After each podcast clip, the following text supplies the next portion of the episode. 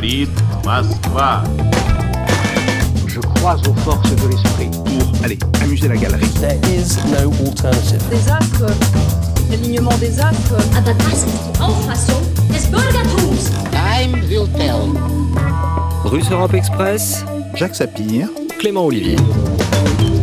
La relocalisation est le premier axe pour retrouver notre souveraineté. La phrase n'est pas de Jacques Sapir, elle est euh, d'Emmanuel Macron, prononcée euh, mi-juin en visite sur un site lyonnais de Sanofi. Alors, euh, relocaliser la production, l'idée ne date certes pas d'hier, portée depuis longtemps par des intellectuels et des militants. Elle a pris un élan nouveau dans la population à la faveur de la crise sanitaire, après des années de domination de l'idée de division internationale du travail qui justifie la mondialisation moderne et les délocalisations qui vont avec. Mais si ce mot de relocalisation est donc en vogue, eh bien comment euh, l'appliquer euh, concrètement? À quel point nécessite-t-elle une rupture dans nos politiques économiques? Et puis l'État peut-il reprendre un rôle de stratège alors qu'il s'est largement retiré du secteur clé de l'énergie? Voici quelques-unes des questions euh, qui vont nous agiter dans ce nouveau numéro de Russe Europe Express. Bonjour Jacques Sapir. Bonjour Clément. Et on a le plaisir aujourd'hui de retrouver Aurélien Bernier. Bonjour. Bonjour. Journaliste, euh, essayiste, collaborateur régulier du Monde diplomatique. Vous avez publié en janvier dernier L'illusion localiste aux éditions Utopia. Euh, mais si nous vous avons invité aujourd'hui, c'est surtout parce que vous avez écrit en juin une longue note pour l'Institut Rousseau euh, intitulée Démondialisation, relocalisation et régulation publique, pourquoi et comment. note qu'on va mettre en relation avec les conclusions d'un précédent ouvrage à vous, Les voleurs d'énergie, qui date lui de 2018 et c'est toujours chez Utopia. Messieurs, on va d'abord euh, écouter le président de la République parler euh, explicitement justement de relocalisation et de souveraineté industrielle. C'était le 16 juin euh, dernier lors de sa visite sur un site de Sanofi à côté de Lyon. On ne gagne aucune bataille économique si on ne croit pas dans l'industrie et la présence industrielle. Dès jeudi, enfin, nous lancerons une initiative de relocalisation de certaines productions critiques. Tout le monde a vu durant cette crise que des médicaments qui paraissaient usuels n'étaient plus produits en France et en Europe. Tout le monde l'a vécu. Et donc nous devons, au-delà de nous poser la question, en tirer toutes les conséquences. Et je souhaite d'ailleurs qu'avec Sanofi, nous continuions dans cet esprit de partenariat à pleinement réengager ce dialogue, d'ailleurs gagnant-gagnant, où parce que nous investirons dans ces initiatives de relocalisation, nous prendrons les engagements, on pourra, par exemple, pleinement euh, reproduire conditionner et distribuer du paracétamol en France. Il nous faut retrouver la capacité à faire cela. Voilà, un Emmanuel Macron volontariste. Euh, Jacques Sapir, dans votre édito, vous partagez les préoccupations du chef de l'État. Alors là, c'est en particulier sur le médicament, mais ça concerne l'économie en fait en général. Euh, vous partagez les préoccupations d'Emmanuel Macron, mais vous vous interrogez dans votre édito sur les modalités de leur mise en œuvre, Jacques. Oui, évidemment, que les récentes déclarations d'Emmanuel Macron, que ce soit lors de son allocution de début juin ou de celle euh, qu'il a faite devant les participants à la Convention citoyenne sur le climat, ont une chose en commun. Elles décident une politique mais dont on ne connaît pas les moyens. Alors qu'il s'agisse de la volonté de développer l'industrie, de la relocaliser, ou qu'il s'agisse de la volonté d'accélérer par des mesures fortes la transition énergétique vers un modèle décarboné, ces déclarations ne feront sens que quand nous en connaîtrons les moyens. Mais ce qui est clair, c'est que la question de l'énergie, de sa production, de sa distribution et de sa consommation sera bien évidemment décisive. Un petit euh, retour en arrière d'abord. Oui, évidemment. En effet, euh, lors de ce que l'on appelle les Trente Glorieuses, vous savez, cette période de forte croissance qui permit la reconstruction et le développement du pays après la guerre, transformant la France en profondeur d'ailleurs. Cette question de l'énergie fut centrale. En effet, euh, à la différence de l'Allemagne, qui disposait à la fin du 19e siècle et au début du 20e siècle d'amples ressources en charbon, la France a historiquement connu une situation récurrente de pénurie d'énergie. Le basculement avec ce que l'on appelle la seconde révolution industrielle, euh, du charbon vers le pétrole, n'a d'ailleurs fait que perpétuer cette situation.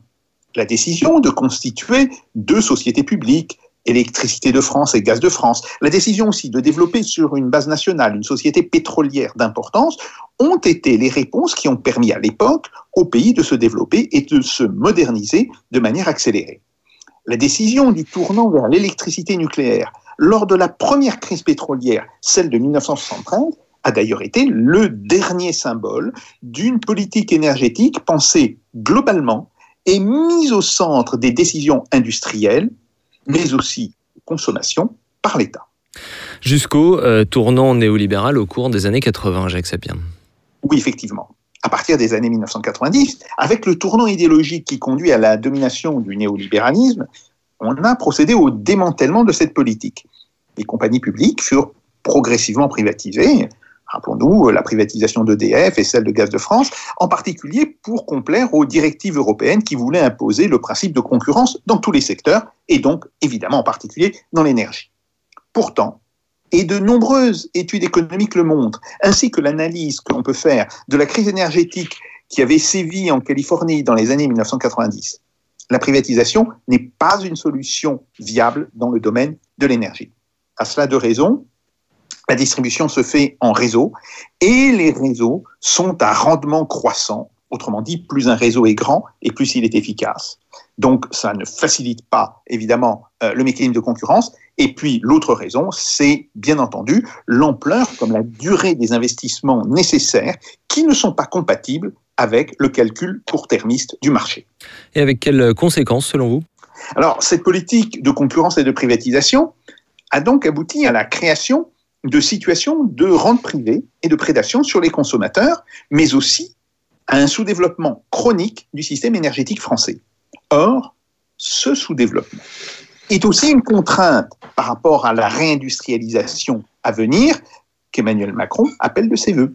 Voilà qui fait le lien euh, entre les deux sujets qui nous préoccupent aujourd'hui. Et alors, qu'est-ce qu'impliquerait une politique de relocalisation qui serait respectueuse de l'environnement, Jacques? Alors, globalement, la transition énergétique, cela devrait nous conduire à réduire drastiquement la part des énergies carbonées. Et cela impose, en fait, un contrôle de l'État et des investissements publics. Alors, sait-on que toute éolienne a sa contrepartie? En centrale thermique pour les jours où le vent ne souffle pas mmh. Sait-on que les panneaux solaires, dont le rendement est par ailleurs meilleur euh, que l'éolien, imposent eux aussi la construction de sources d'énergie thermique. De fait, les seules sources décarbonées susceptibles d'assurer une fourniture d'énergie constante et indépendante des aléas, ce sont l'énergie hydraulique, autrement dit les barrages, la géothermie, malheureusement est encore faiblement développée en France, et bien entendu le nucléaire. Autrement dit, autant de sources qui imposent des investissements extrêmement importants, qui ne sont rentables que dans la durée. Vouloir mettre en œuvre les priorités énoncées par la Convention citoyenne sur le climat impose donc de réfléchir sur l'organisation globale du système énergétique et, dans cette organisation, sur la place de l'État. Alors, euh, cet euh, aspect énergie, on va y venir avec vous, euh, Aurélien Bernier. Ce sera un petit peu le, clou de cette discussion entre vous. Mais revenons d'abord, si vous le voulez bien, à cette note que vous avez rédigée pour l'Institut Rousseau.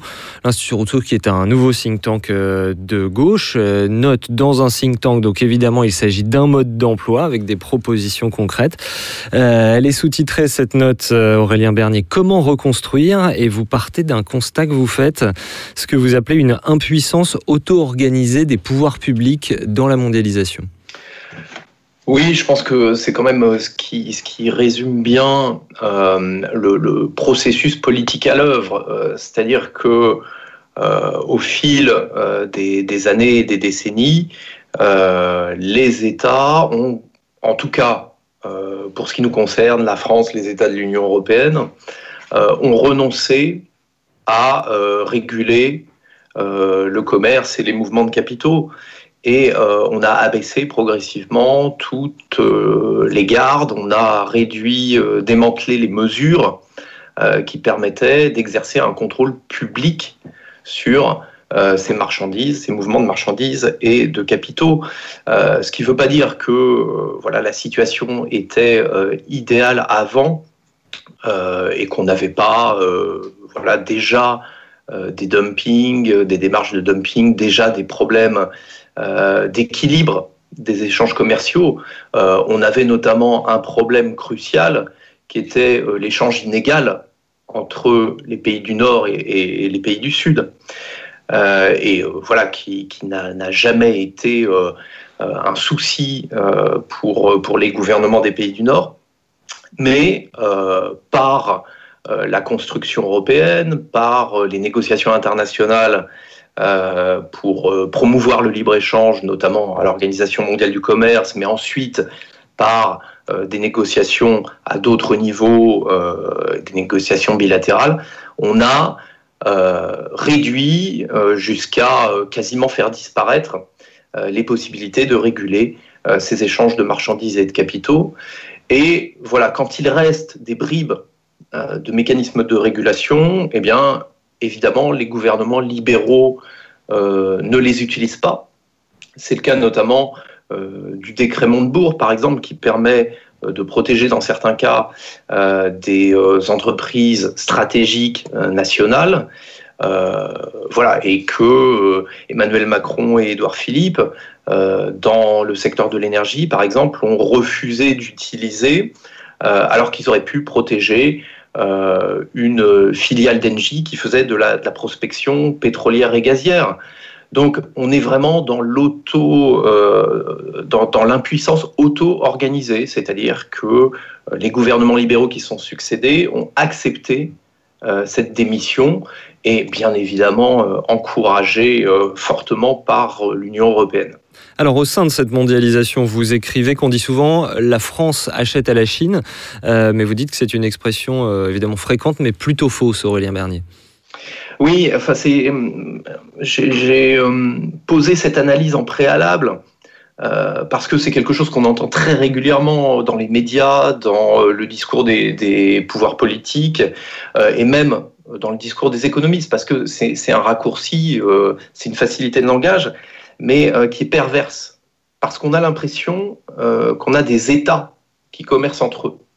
Et la réalité, alors si on met de côté évidemment euh, les marchés publics, c'est-à-dire la, commande des États ou des collectivités locales, mais la vraie réalité, c'est que ce sont des entreprises qui commercent entre elles. Et justement, ces entreprises, ces multinationales, ont fait en sorte que les États interviennent le moins possible dans leurs propres échanges et qu'elles puissent à la fois localiser euh, la production comme elles le souhaitent et euh, la découper euh, en fonction des, des, coûts de fabrication ou des réglementations sociales ou environnementales. et voilà, pouvoir commercer entre elles, mais c'est certainement pas aujourd'hui les, les, les, États qui commercent entre eux. Et quand on pose les choses comme ça, euh, on décale un peu le débat sur, le, sur la régulation, sur le protectionnisme, sur la relocalisation. Parce qu'on s'aperçoit que euh, le sujet, c'est d'abord les multinationales et comment est-ce qu'on peut exercer un contrôle sur elles. Et c'est pas simplement la concurrence entre la France et la Chine ou la concurrence entre euh, les États-Unis et l'Allemagne. Alors cette note, on l'a dit, c'est une euh, forme de mode d'emploi. Vous savez que pendant le confinement, beaucoup de gens ont écrit euh, beaucoup de tribunes. Vous vous êtes plutôt attaché à, proposer des solutions concrètes. Euh, il s'agit d'une forme de plan en six parties et en huit propositions. On va peut-être dérouler tout ça avec vous. On fera réagir Jacques Sapir. la première chose, c'est donc de relocaliser pour être en mesure, écrivez-vous, de contrôler la production et d'agir sur la distribution des richesses. Point important puisque euh, vous nous dites que deux visions différentes de la relocalisation s'affrontent. Aurélien Bernier.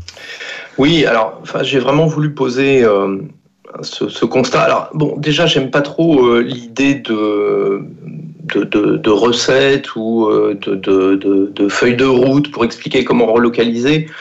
cette note, en fait, pose un certain nombre de principes et euh, j'ai essayé de casser un certain nombre d'idées reçues et euh, de, simplification dans les discours qu'on peut entendre de part et d'autre sur la relocalisation. Euh, ce que j'ai voulu poser en préalable, et voilà, ça ne fera pas de consensus, y compris chez d'autres personnes qui, qui, souhaitent la relocalisation, je considère qu'on doit relocaliser pour changer l'économie et pour changer le rapport de force entre capital et travail, euh, et qu'il n'est pas question pour moi de relocaliser simplement pour produire français. Hein. Donc voilà, je ne me reconnais absolument pas dans euh, le discours, et notamment voilà, le discours d'une droite nationaliste ou de l'extrême droite, qui considère que la relocalisation euh, et le protectionnisme, hein, puisque on ira plus tard sans doute sur les questions de protectionnisme, euh, sont un moyen de renforcer la compétitivité de la France dans la concurrence internationale, toutes choses égales par ailleurs. Euh, c'est-à-dire qu'on on est voilà, face ce que vous visez là, c'est une forme de national-libéralisme, comme on dit. Oui, oui c'est ça. on est dans une situation voilà, qui a largement été décrite, où euh, la, part euh, du capital dans la valeur ajoutée a, considérablement augmenté. Euh, on connaît les drames sociaux liés aux délocalisations, à la précarité, aux bas salaires. on connaît aussi les, conséquences de la surconsommation, de la surproduction avec les, crises environnementales dont, on parle abondamment. Et la relocalisation doit être un moyen de changer ça. Pourquoi? Parce qu'on ne peut pas exercer de contrôle démocratique, de contrôle politique sur une production qui est délocalisée. Hein, c'est une règle qui peut paraître assez simple, on peut éventuellement euh, voilà, essayer de négocier, essayer euh, d'instaurer euh, des critères à l'importation, mais on ne peut pas véritablement avoir de contrôle démocratique sur une production délocalisée. Chose qui, pour des gens comme vous deux, paraît évidente depuis des années, mais qui, là, est apparue aux yeux de tout le monde avec la question des masques et des tests pendant le Covid. Bien sûr. Et alors, bon, on voit bien qu'il y, a une dimension stratégique, c'est-à-dire que euh, avoir des élus, des personnalités politiques qui tous les jours euh, dans les médias nous, nous parlent d'innovation, on peut ces mots euh, à, la bouche et s'apercevoir qu'on n'est plus capable d'assembler un bout de tissu et de ficelle pour faire un masque, évidemment ça pose un problème d'autonomie. mais voilà, il y a un problème plus profond qui est comment est-ce qu'on veut pouvoir contrôler euh, les choix, les grandes orientations économiques. Euh, et voilà, je pense que la relocalisation est un préalable. C'est-à-dire que euh, voilà, je ne considère pas qu'il faut, il vaut mieux acheter une production agricole industrielle intensive, pleine de pesticides, fabriquée en France, plutôt qu'une production alimentaire bio fabriquée de l'autre côté des Pyrénées en Espagne. C'est pas ça le sujet. Le sujet, c'est de relocaliser pour pouvoir contrôler. Un contrôle euh, politique de l'économie. Jacques Sapir. Oui, euh, alors, d'abord, euh, un point de désaccord. Mhm. c'est, un vrai point, c'est peut-être une question d'interprétation. Hein. je pense qu'il faut mettre l'accent sur les États, non pas au sens où les États seraient des acteurs de production, mais ce sont des acteurs importants en matière de cadre productif, ce qui n'est pas la même chose. Autrement dit, euh, quand on regarde cette question de la relocalisation ou de la délocalisation, c'est en fait la, même face euh, du même problème, on voit bien que l'on a un problème avec un certain nombre de pays la Chine, mais pas seulement, et là je suis entièrement d'accord, il y a euh, euh, toute une partie de la délocalisation qui s'est faite euh, dans la nouvelle Europe, hein, dans les nouveaux pays de l'Union européenne, et là on voit bien que c'est un problème en sens de, des institutions sociales qui sont en fait partie de l'État. c'est bien ça le problème. Et si on va euh, d'une certaine manière, prendre des mesures. Ces mesures ne vont pas cibler des entreprises multinationales, parce que ça, on ne peut pas le faire, mais elles vont cibler des États de manière à obliger ces entreprises multinationales à venir relocaliser certaines de leurs productions dans notre pays. Et ça, il faut le comprendre. Euh, on ne peut pas faire autrement. Et en réalité, la question du protectionnisme se pose. Alors, bon, il y a différents types de protectionnisme. Euh, il y a la question, évidemment, de ce qu'on appelle euh, le protectionnisme altruiste, je, reprends là une formule de Cassen, euh, que j'ai moi que j'ai développé sur la base euh, euh, de la productivité, des coûts sociaux et des coûts environnementaux. Mais si on fait un protectionnisme à ce niveau-là, c'est bien pour obliger des grandes entreprises soit à maintenir leur production en France, soit à, je dirais, à réinvestir en France. Et ça, d'une certaine manière, on ne peut pas faire autrement. Après, il y a un lien quand même qui me semble euh, extrêmement important. Et, là, de ce point de vue-là, je suis d'accord. Euh, si on veut relocaliser, c'est pour recontrôler démocratiquement. Il y a un lien extrêmement important dans le fait que euh, la délocalisation, elle a conduit à une situation euh, du marché de l'emploi qui est tout à fait désastreuse pour les salariés. Une relocalisation euh, quels que soient ses motifs au départ, aboutirait nécessairement, si vous voulez, c'est une loi économique, elle aboutirait nécessairement à modifier les rapports de force sur le marché du travail et donc à permettre euh, de prendre toute une série de mesures euh, qui sont des mesures qui vont avantager les travailleurs par rapport euh, au capital. Il faut bien comprendre là que l'ouverture générale des marchés et l'ouverture en particulier du, marché financier ont eu pour effet de modifier de manière tout à fait dramatique le rapport de force qui existait entre capital et travail, euh, disons, dans les années 60 et dans les années euh, 70. Ça a d'ailleurs été conçu comme tel.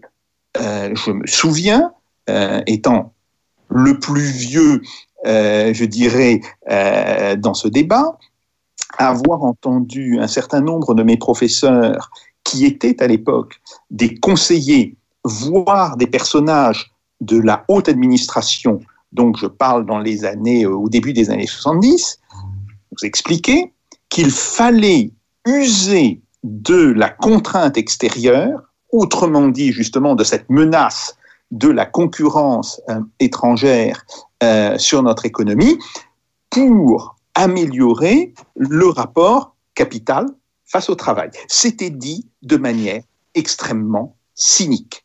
Et donc, euh, c'est pour cela que je pense que le protectionnisme est en soi une mesure qui est une mesure en réalité sociale, quelles que soient, euh, je dirais, les idées des gens qui veulent l'appliquer. Après, il y a un autre problème euh, qui se pose, euh, c'est évidemment quand on parle de protectionnisme, on voit évidemment une forme d'économie qui est une économie, je ne dirais pas administrée par l'État, mais qui est une économie, en tous les cas, fortement contrôlée par la puissance publique. Et là se pose la question évidemment des règles démocratiques euh, de ce contrôle, parce que, eh bien, on le sait aussi, euh, il peut y avoir euh, des formes de contrôle public dans lesquelles les travailleurs n'ont pas leur mot à dire, et puis il y a des formes de contrôle public dans lesquelles les travailleurs ont évidemment leur mot à dire. Néanmoins, et je conclurai là-dessus, toutes les périodes qui ont été des périodes, je dirais, d'une certaine forme de protectionnisme, en particulier euh, les périodes euh, des années 50 et des années 60, quelle qu'ait été la couleur des gouvernements, et dans les années 50 comme dans les années 60, on a eu des gouvernements de gauche, mais on a eu aussi des gouvernements de droite. Hein, il, faut, faut quand même s'en souvenir. Quelques-uns, oui. largement plus favorable euh, pour les travailleurs que la situation dans laquelle on est avec une économie ouverte, que l'on ait des gouvernements de droite ou des gouvernements de gauche. Alors cette question du protectionnisme, on va y venir. Je vais laisser d'abord répondre Aurélien Bernier. Euh, non, mais enfin, je j'ai pas de, de véritable réponse à apporter. Je, je pense que on se retrouve global, globalement dans, dans le constat. Euh, moi, ce que ce que j'ai voulu souligner au travers de cette note, c'est que euh, on n'avait pas une solution magique et que le protectionnisme euh, ne suffisait pas à, tout régler. Alors effectivement, ça crée un rapport de force plus favorable au travail.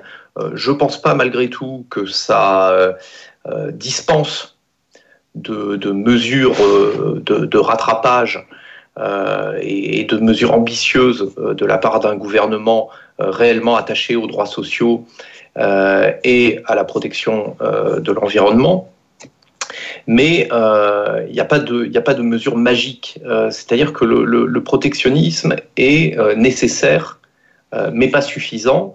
Et je crois que ce qu'il faut avoir en tête, et qui, à mon avis, ouvre bon, plus des perspectives de travail que des recettes toutes faites, il faut avoir en tête la complexité, la grande complexité à mettre en place aujourd'hui des mesures protectionnistes pour relocaliser. Pourquoi? Parce que euh, moi, je suis assez frustré quand, je lis tous les travaux qui peuvent exister sur le protectionnisme, parce que euh, on a l'impression qu'on est face à un système qui est un peu déséquilibré et qu'il faudrait un petit peu corriger euh, pour rééquilibrer les choses. Et en fait, on est dans une situation où des filières en France ont totalement disparu, ont été anéanties on est dans une situation où euh, on fait face à des productions, à des coûts qui sont dérisoires. Et si on veut reconstruire ces filières, d'une part, ça prendra du temps, ça pose des problèmes de savoir-faire, etc. Mais si on veut le faire par des mesures protectionnistes, euh, ça veut dire qu'il euh, faut mettre en place des mesures extrêmement dures. Et il faut supposer aussi euh, que euh, ces mesures eh euh, permettent de relocaliser, mais permettent de relocaliser en France, si, si l'objectif est de les relocaliser en France.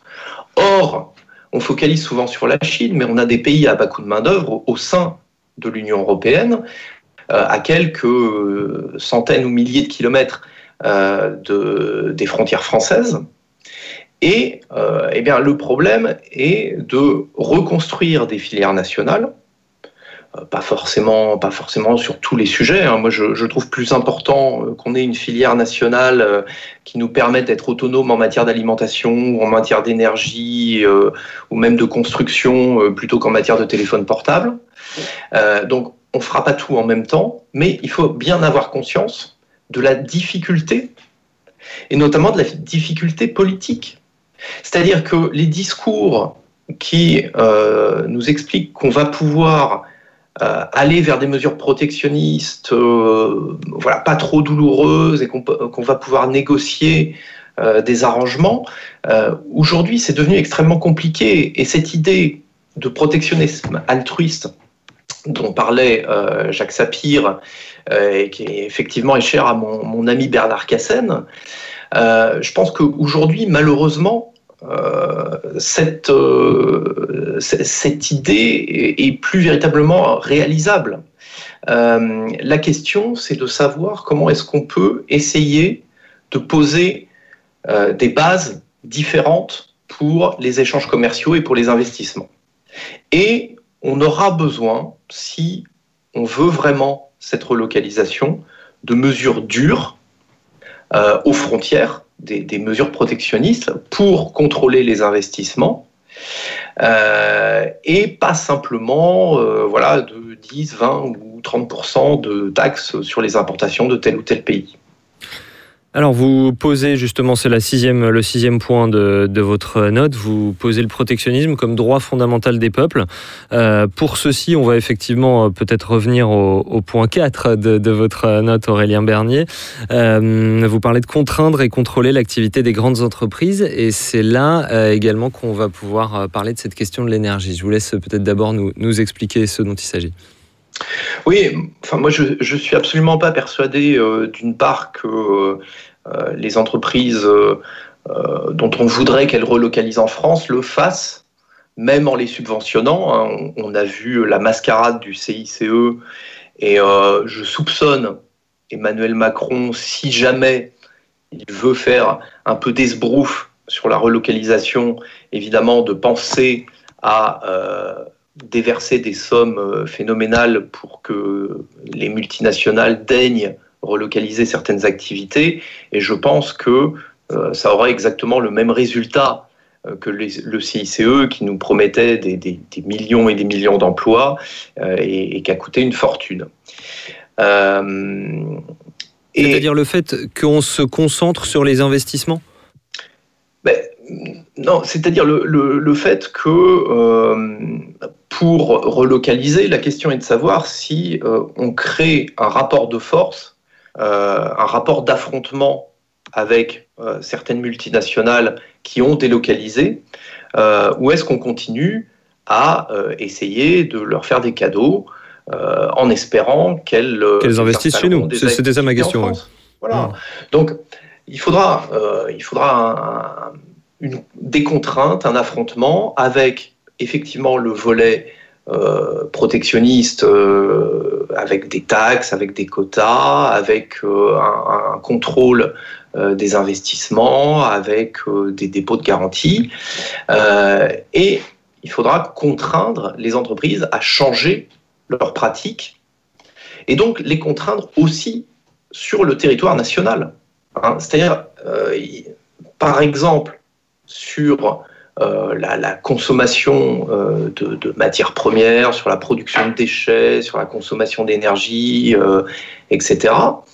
on ne va pas simplement mettre des, mesures qui vont permettre de renchérir ou d'interdire certaines productions importées il faut aussi faire changer la production nationale. Euh, et ça, ça passe par euh, un minimum de, contraintes. Et je pense même que euh, face à des groupes dont on sait qu'ils chercheront, qu'ils chercheront à contourner toutes les règles que les pouvoirs publics essaieront de mettre en place, se pose la question de la propriété du capital et notamment des nationalisations et en particulier bien sûr sur des secteurs aussi stratégiques que l'énergie.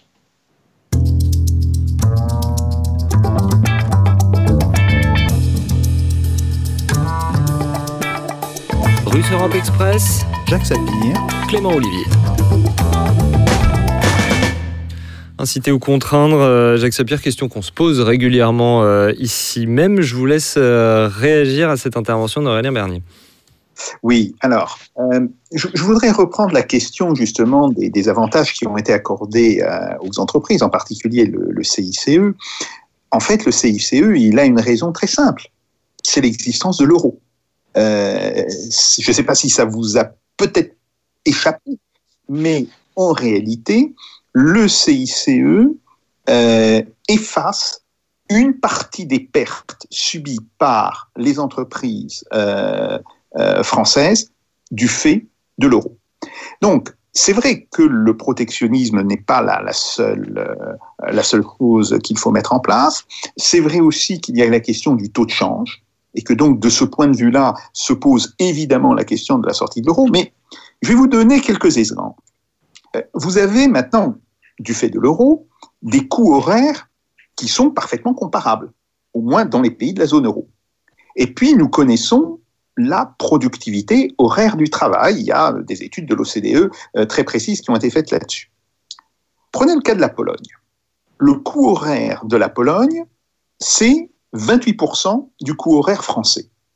Alors, si la productivité en Pologne était à 28% de la productivité de la France, cela ne poserait pas de problème en réalité. Mais le fait est que, en raison des investissements qui sont permis justement par euh, la, liberté des capitaux, euh, la productivité horaire est un petit peu supérieure à 55% en Pologne. Ce qui fait que l'avantage comparatif de la production en Pologne, quel que soit le groupe, qu'il s'agisse d'un groupe allemand, d'un groupe polonais ou d'un groupe français, mais l'avantage comparatif euh, de la production en Pologne, il est quasiment de 2 à 1 par rapport à la production en France. Et donc, ça veut dire que euh, si on veut euh, rétablir les bases d'une concurrence qui ne soit pas faussée, il faudra bien jouer sur la question des parités monétaires, jouer sur la question euh, des, protections pour ramener cet avantage comparatif d'un pays par rapport euh, à la France à des niveaux qui soient plus tolérables, parce que compte tenu des coûts de transport, bah, on peut penser que si euh, l'avantage comparatif de la Pologne était de 10% ou de 15% par rapport à la France, il n'y aurait pas de pression à la délocalisation d'un certain nombre d'activités vers la Pologne. Alors, je peux reprendre euh, l'exemple pour toute une série de pays en sachant que le pays avec lequel l'avantage comparatif est le plus important, c'est la Bulgarie, un avantage comparatif de 275% euh, par rapport à la France. Donc, euh, il y a ce problème. Après se pose, et là je suis entièrement d'accord, le problème des branches, le problème des, secteurs, le problème des filières productives. Mais là, deux questions qu'il faut se poser. La première question, c'est de voir quelle est la dynamique d'entraînement par rapport à d'autres activités que peut avoir une filière productive. Et là, je suis en désaccord avec ce qu'a dit Aurélien Dernier. Mmh. Je pense que avoir une industrie, si ce n'est du téléphone portable, mais avoir une industrie des matériels électroniques, c'est important par rapport à la création d'une industrie des logiciels on ne peut pas avoir à terme une industrie de logiciels qui soit entièrement déconnectée d'une entreprise des matériels euh, informatiques. Donc, il faut, quand on pense à cette question de reconstruction de branches, avoir aussi une vision réellement industrielle en regardant les effets, euh, je dirais, alors le terme anglais c'est spillover, autrement dit les, effets de retombées euh, techniques que peut avoir un secteur ou que peut avoir une filière industrielle sur d'autres filières. C'est quelque chose d'extrêmement euh, d'extrêmement important. Tout à fait d'accord. Pour, finir, Bernier, ouais. pour finir, non, non, tout à fait, tout à fait d'accord. Bon, alors, pour finir, sur la question euh, de la forme d'intervention de l'État. Euh, oui, je pense qu'il y a des secteurs dans lesquels la propriété d'État s'impose, en particulier les secteurs qui sont confrontés à des investissements dont le délai de recouvrement, qu'on appelle euh, aussi en termes techniques le délai de recoupement, euh, est en fait de l'ordre de, de, 10, 15 ou de 20 ans. Là, on voit très bien que un, propriétaire privé n'a pas d'incitation à faire euh, ces investissements parce que un propriétaire privé ne peut pas avoir un horizon à euh, 15 ou 20 ans. Bon, ça c'est une chose. En dehors de ces cas, quand on est sur des délais de recouvrement euh, d'investissement qui sont beaucoup plus courts, il y a un, une vraie question.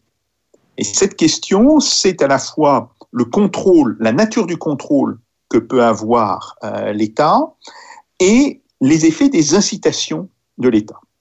Alors, en théorie, euh, les incitations pourraient suffire. On sait que ce n'est pas le cas parce que euh, l'entreprise, qu'elle soit française ou qu'elle soit nationale, peut en un sens capturer son régulateur. Autrement dit, l'État est censé émettre de la réglementation. Là encore, excusez-moi de m'exprimer en anglais, mais c'est la discipline qui veut ça. Euh, mmh. On parle de regulation, justement. Euh, donc l'État peut émettre de la réglementation et l'entreprise, parce qu'elle a une connaissance interne de son activité qui est supérieure à celle de l'État, est en bien meilleure position pour négocier euh, par rapport à l'État les assouplissements de cette réglementation. Ce qui veut dire que même si on est dans des secteurs euh, dans lesquels le délai de recouvrement de l'investissement n'impose pas une propriété d'État, je pense qu'il faudrait qu'il y ait un nombre limité euh, mais euh, significatif de propriétés d'État dans des entreprises afin que l'État ait aussi, en l'administration ait aussi le niveau de connaissance sur les processus de production et sur l'impact ou le non-impact des réglementations sur ces processus. C'est un point qui est extrêmement important, euh, qui d'ailleurs a été posé euh, historiquement euh, avec le secteur pétrolier et gazier, surtout pétrolier en Russie, quand en 1998-1999, Yevgeny Primakov est arrivé au pouvoir, il est resté en pouvoir que quelques mois, mais sa politique en fait s'est poursuivie sa position était de dire il faut développer une ou deux entreprises d'État afin que nous puissions évaluer nous-mêmes l'impact euh, des réglementations, en particulier des réglementations fiscales, sur le comportement des entreprises. Parce que si toutes les entreprises sont privées, et comme ce sont des entreprises euh, qui ont, je dirais, un, degré de, consanguinité interne extrêmement important, elles pourront toujours nous dire euh, ce type de, euh, de, réglementation fiscale nous étrangle, alors que ce n'est pas vrai. Et c'est bien ce qui a été fait par la suite. Voilà.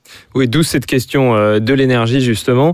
Est-ce que, Aurélien Bernier, le contrôle par les pouvoirs publics sur ce secteur de l'énergie, c'est une condition importante de possibilité de ces relocalisations?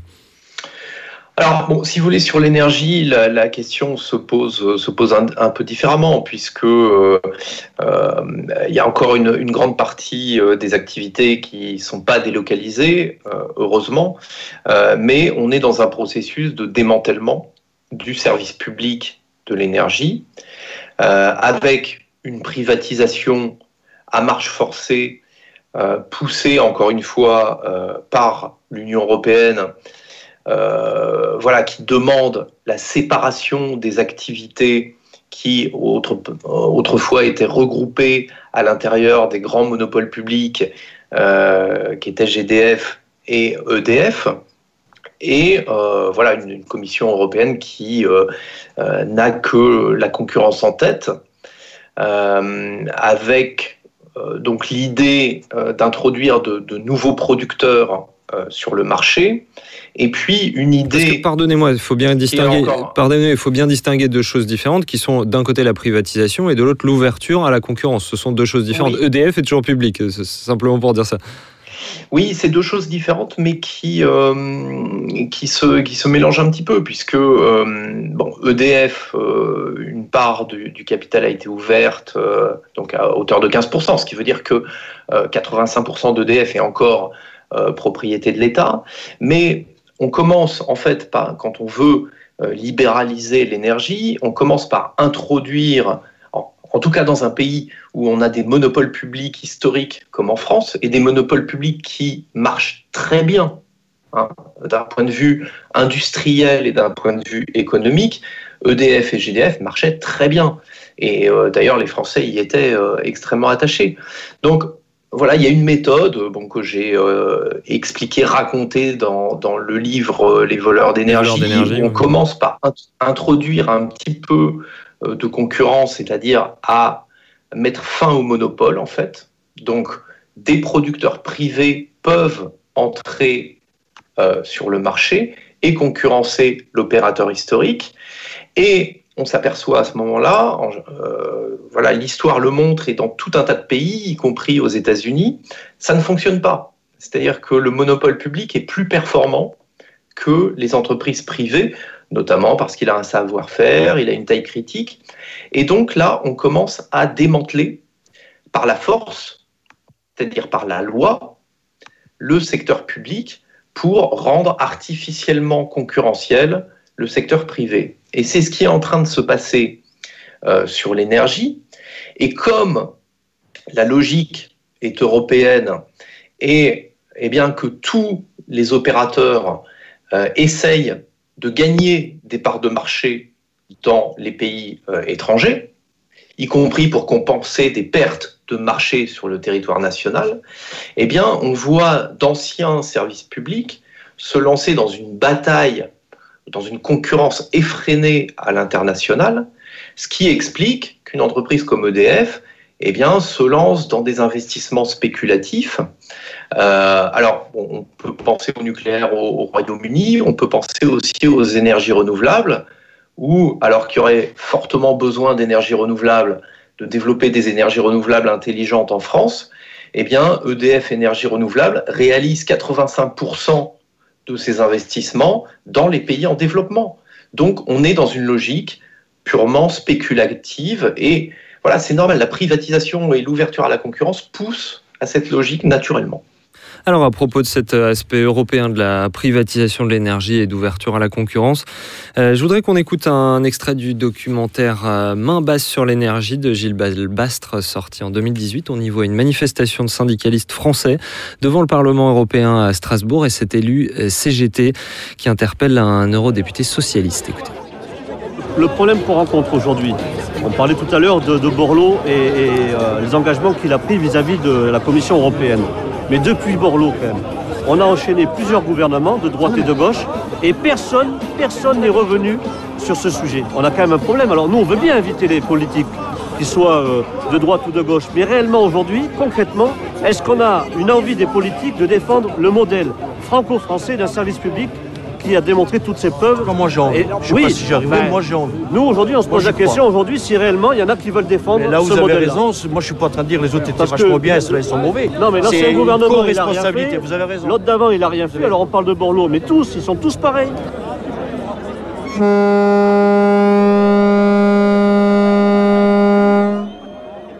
Le secrétaire euh, général Mine Énergie CGT, Sébastien Ménéplier, le député européen Édouard Martin, euh, filmé donc par la caméra de Gilles Balbastre dans Main basse sur l'énergie.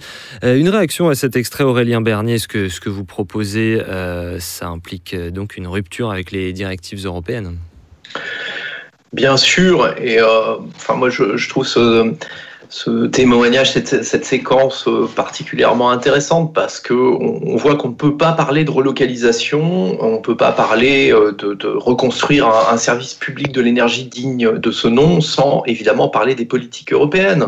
Et si euh, les gouvernements successifs organisent cette ouverture à la concurrence et cette casse du service public de l'énergie, c'est bien parce qu'on a des directives. Alors on en a eu plusieurs, hein. ça a commencé à la fin des, des, années 80, mais des directives qui programment ce démantèlement, cette mise en concurrence.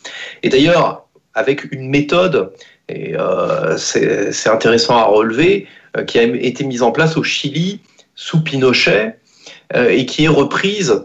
Là, là, pour le coup, on a quasiment une feuille de route de euh, la libéralisation des marchés de l'énergie. Et, cette méthode Pinochet est reprise aujourd'hui euh, à l'identique par l'Union européenne pour libéraliser les marchés de l'énergie. Mais euh, ce, qui, me paraît sensationnel, et il faut vraiment insister là-dessus, c'est que euh, on est dans une telle folie de, concurrence et de libéralisation que toutes les méthodes sont bonnes et que on va jusqu'à faire un truc, mais qui est ahurissant d'un point de vue économique. Euh, on va jusqu'à obliger le producteur national EDF à vendre une partie de sa production à ses concurrents pour que eux-mêmes les revendent aux particuliers. Et on fait ça parce que le secteur privé euh, n'est pas euh, en mesure de s'implanter sur le marché, il n'est pas assez concurrentiel, euh, il ne dispose pas de suffisamment de moyens de production euh, pour garantir des prix bas. Et donc, on organise, euh, bah, finalement, c'est comme si on obligeait un fabricant de voitures à vendre à prix coûtant une partie de sa production à un concurrent pour faire marcher la concurrence. Euh, et donc, on est dans une, dans une logique économique qui, qui est absolument sidérante. Euh... Donc, on voit, bien, on voit bien que derrière, il y a des questions purement idéologiques, c'est-à-dire qu'on veut détruire un secteur public pour laisser la place au privé. C'est tout. Quand vous dites on applique la même méthode que euh, les Chicago Boys dans le Chili de Pinochet, on va évidemment euh, vous dire, Aurélien Bernier, que vous voyez un complot là-dedans. Ce mot de méthode, qu'est-ce que ça veut dire? Euh, non, non, pas du tout. Enfin, c'est tout à fait connu que euh, le Chili a été un terrain d'expérimentation des politiques libérales euh, dans les années 70 et 80. Et il y a une, similitude frappante en, entre, entre les deux méthodes. Et voilà, il y, a une, il y, a une, théorie économique de la libéralisation de, de, de, ce type de service, alors qui ressemble aussi à celle du transport ferroviaire, hein, puisque de la même manière, on a un réseau euh, voilà, un réseau qui, euh, qui doit être entretenu, qui euh, est relativement coûteux et bon, qui intéresse pas trop, dans un premier temps, les opérateurs privés. Ce qui intéresse les opérateurs privés, bah, évidemment, c'est euh, le volet euh, production et commercialisation. Donc, on sépare ces activités. Comme dans le ferroviaire, on a créé euh, une activité réseau et une activité euh, transport. Bah, dans l'énergie, c'est pareil, on crée une activité réseau, une activité production euh, et vente. Et on sépare tout ça euh, pour que la concurrence se fasse là où on a des marchés rentables pour le secteur privé, quitte à laisser dans le domaine public des activités qui ne sont pas directement rentables. Et cette méthode, en fait, on elle naît au Chili euh, de Pinochet, elle est reprise euh, à la lettre par Margaret Thatcher ensuite au Royaume-Uni, et elle est reprise quelques années plus tard par l'Union européenne sans quasiment en changer une virgule. Donc, si vous voulez, c'est pas une théorie du complot, c'est juste une théorie économique libérale et voilà qui est appliquée par des gouvernements et par Et qui Bruxelles. peut fonctionner, d'après ce que vous nous dites, qu'on soit dans un système démocratique euh, ou pas. C'est là, tout le- c'est là toute l'idée. Jacques Sapir, je vous laisse réagir à ce qui a été dit et euh, conclure cette émission. Oui, alors, celui pour conclure, oui, c'est évident, c'est c'est ce qu'on appelle la théorie du découplage. Hein. Euh, l'unbundling ou, le découplage entre les activités de production et les activités de commercialisation. Alors, très belle théorie qui d'ailleurs date du début des années 60. hein, il euh, il faut toujours le, le rappeler. Donc, c'est antérieur au, Chili ou à Margaret Thatcher. Euh, mais alors, le problème de cette théorie, c'est que ça fonctionne pas pour l'énergie, que ça fonctionne pas pour le transport, pour des raisons évidentes. C'est que euh, l'énergie, la source doit être constante et on a euh, des, activités de production qui peuvent être des activités de production qui, elles, ne sont pas constantes dans le temps. Et puis, deuxièmement, euh, l'énergie se transporte mal.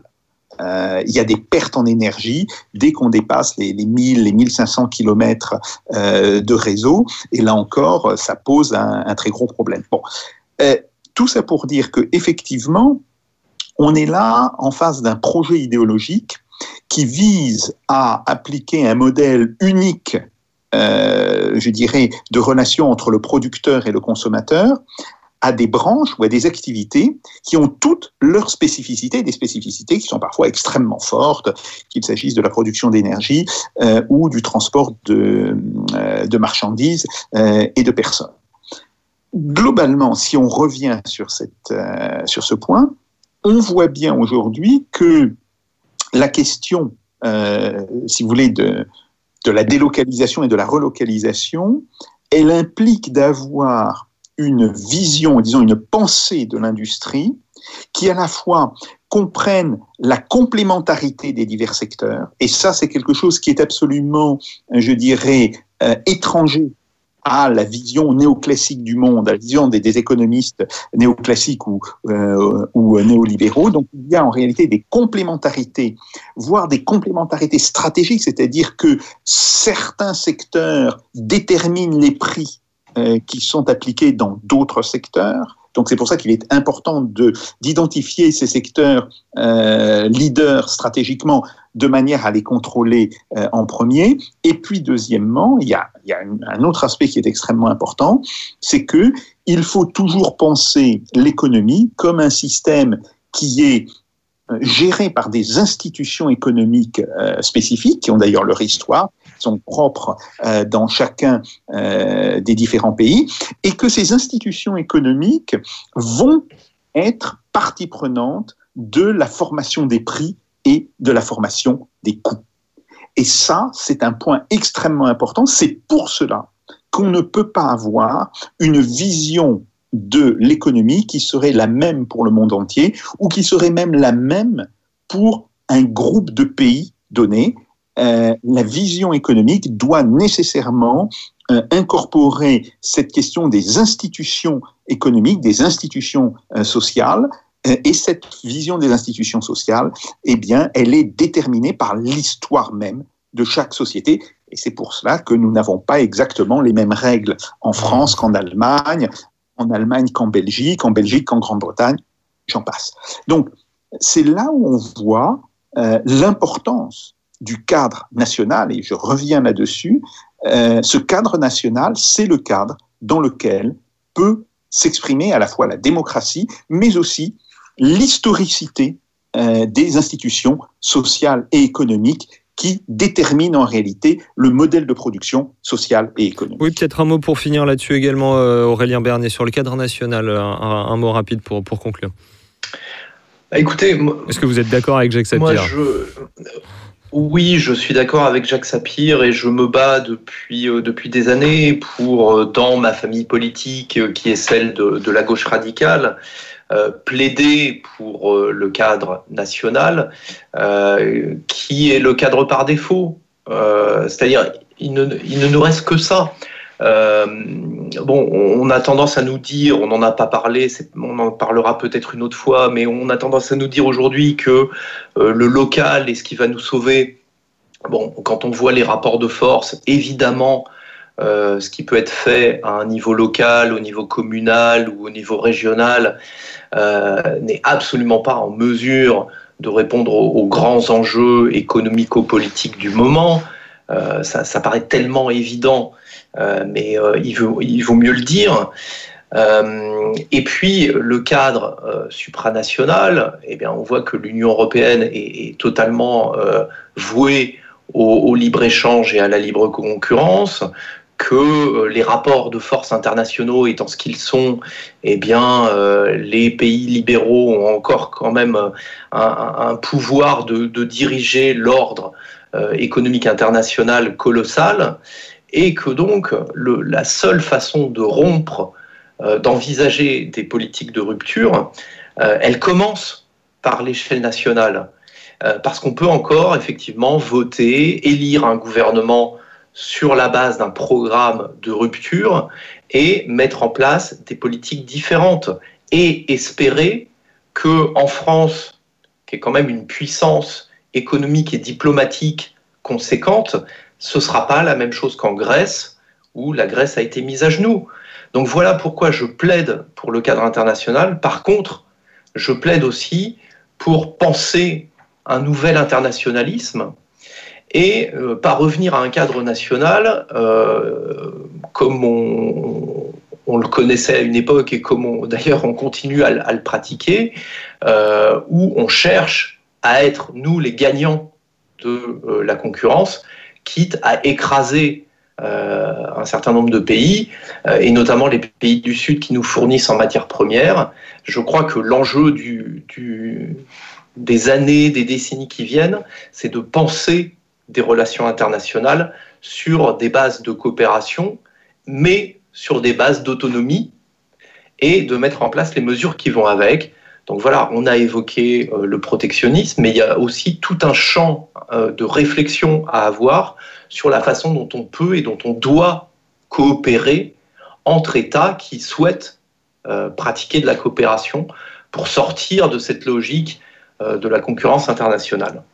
Et à ce sujet, on vous lit euh, Aurélien Bernier dans euh, L'illusion localiste qui est sorti donc en janvier aux éditions euh, Utopia. Merci beaucoup d'avoir été avec nous. On vous retrouve également en librairie avec Les voleurs d'énergie, toujours chez Utopia, et puis sur le site de l'Institut Rousseau pour cette note sur la relocalisation. Je précise par que le film de Gilles Balbastre, dont on a écouté un extrait tout à l'heure, est quant à lui visionnable en libre accès sur son site internet. On va remercier également, bien sûr, Jacques Et vous, amis auditeurs, euh, toutes les émissions euh, de Russe Europe Express se dégustent comme toujours, soit en vidéo sur YouTube et Facebook, soit en audio euh, sur les plateformes de podcast. On se retrouve la semaine prochaine pour ce qui sera le dernier épisode de Russe Europe Express de cette saison. D'ici là, portez-vous bien, je vous prie, et faites pas vos jacks. Salutations.